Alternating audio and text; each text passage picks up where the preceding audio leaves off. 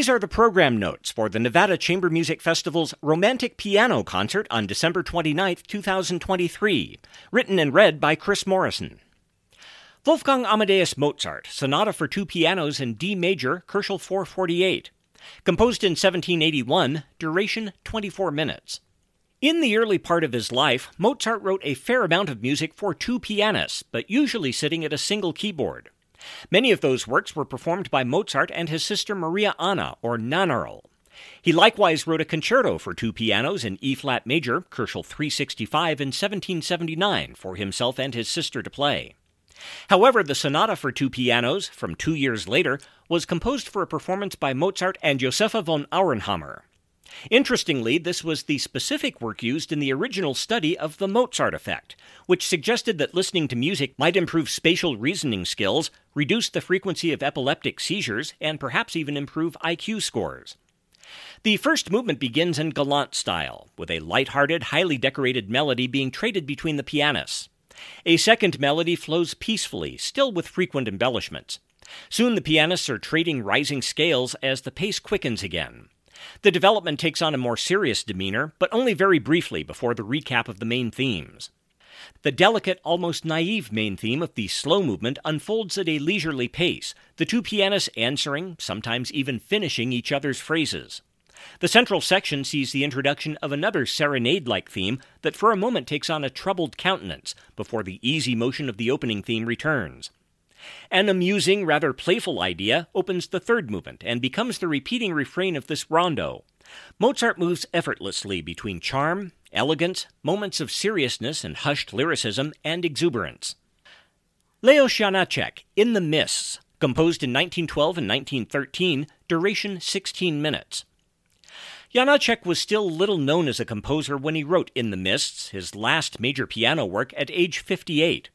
He was working as director of Brno's organ school, and while a little of his music had been performed publicly, most of it, especially the operas that he valued so much, resided in obscurity. Public success waited until the composer was in his 70s, when an infatuation with a much younger married woman led to a burst of creativity. But when he wrote In the Mists, Janáček had largely reconciled himself to his obscurity and his unhappy marriage. Some authors have wanted to attribute some biographical importance to the title, Janáček's belief that he, his music, his emotional stability were lost in the mists. All four movements of In the Mists have somewhat unusual key signatures of five or six flats and are marked by frequent changes of rhythm. A hint of restlessness marks the first movement with its haunting main theme. The contrasting middle section heightens the tension with a chorale like idea juxtaposed with a series of ascending scales.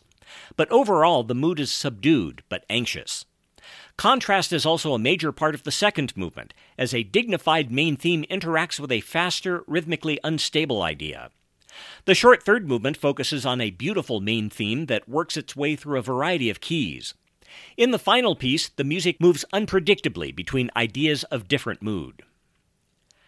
Alexander Scriabin, Piano Sonata Number 4 in F sharp minor, Opus 30, composed in 1903, duration 8 minutes. Alexander Scriabin's early career parallels that of Sergei Rachmaninoff. They both had piano lessons with the famous teacher Nikolai Zverev and both attended the Moscow Conservatory. Scriabin also taught there for several years. He won the conservatory's Little Gold Medal in piano performance, and he soon became an internationally known virtuoso. His early compositions were heavily influenced by Chopin, in Chopinesque forms like Nocturne, Etude, and Mazurka. But with his visionary and dissonant later works like the Poem of Ecstasy and Prometheus, Scriabin came to believe that his music could have a cosmic, mystical impact. One of the most performed of his ten piano sonatas and one of the shortest, the Sonata Number 4 consists of two movements. The first, marked Andante, starts tentatively with a delicate, mildly dissonant song that slowly builds, becoming more elaborate and passionate. After a short pause in the faster second movement, Prestissimo volando, the music becomes more tumultuous, with phrases striving upward, then receding, then climbing again, culminating in a powerful climax that refers back to the work's opening theme. After completing the sonata, Scriabin wrote a poem that seems to illustrate its meaning. At the beginning, in a light mist, transparent vapor, lost afar and yet distinct, a star gleams softly. Overwhelmed by attraction to the light of the star, the narrator seeks liberation in the sun of triumph, eventually merging with the light. My self of light, I engulf thee. Clara Schumann, Variations on a Theme by Robert Schumann in F sharp minor, Opus 20. Composed in 1853, duration 11 minutes. Clara Schumann was one of the great pianists of her time, with a career extending over six decades and more than 1,300 concerts. She also composed piano pieces, chamber music, songs, and other works. She married Robert Schumann the day before her 21st birthday. They had eight children and documented their musical lives together in diaries, musical compositions, and more. That connection between them is very much in evidence in these Opus 20 variations, which Clara gave to Robert as a 43rd birthday present, just months before his mental breakdown.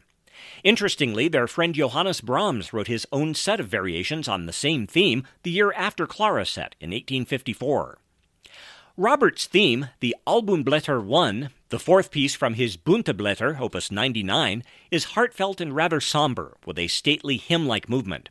The theme is still very recognizable in the first two variations, both of which feature considerable embellishment. A consoling major key emerges in the third variation, but with some harmonic wandering. The theme moves to the left hand with elaborate 16 note triplet arpeggios in the right hand in the fourth variation. The figurative dam bursts in the dramatic fifth variation, but the original hymn like feeling returns in the sixth, with some lovely new harmonies and a call and response between the left and right hands. The storm starts to move in again in the seventh and final variation before a magical return of the theme, with references to the previous music in the work's flowing, delicate concluding moments. James Winn, three pieces after William Butler Yeats, composed in 1979, duration 12 minutes. James Winn's Three Pieces After William Butler Yeats has been presented once before at the Nevada Chamber Music Festival in 2013. At that time, Dr. Winn was kind enough to provide the following description of his work Quote, Three Pieces After William Butler Yeats was composed while I was working on my doctorate at the University of Michigan.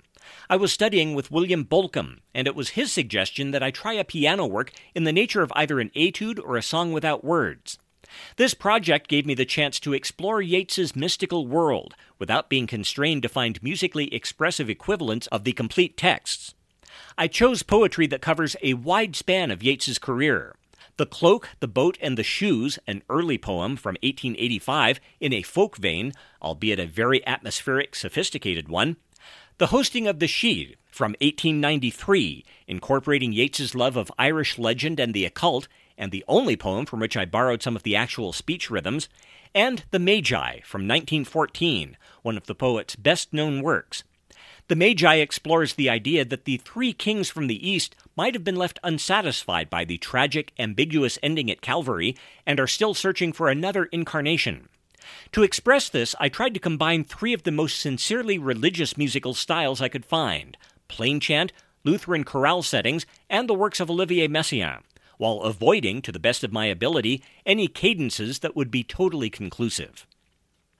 Antonin Dvorak, Slavonic Dances, Opus 72, Number 2, and Opus 46, Numbers 5 and 8.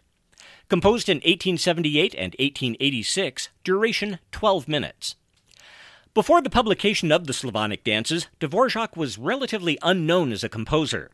Just barely getting by financially as a violist in Prague's Provincial Theater Orchestra, Dvorak applied for the Austrian State Music Prize and won it three times in four years 1874, 1876, and 1877. Johannes Brahms, one of the members of the prize committee, became a fan of Dvorak's music and referred him to publisher Fritz Simrock. Zimrock published Dvorak's Moravian duets with great success and requested that he follow those works with some dances. Taking inspiration from Brahms's popular Hungarian dances, Dvorak composed the Opus 46 Slavonic dances for piano four hands in 1878. They were a big success and were followed by a second set, Opus 72, eight years later. Those piano originals and Dvorak's subsequent orchestral versions helped spread his fame throughout Europe.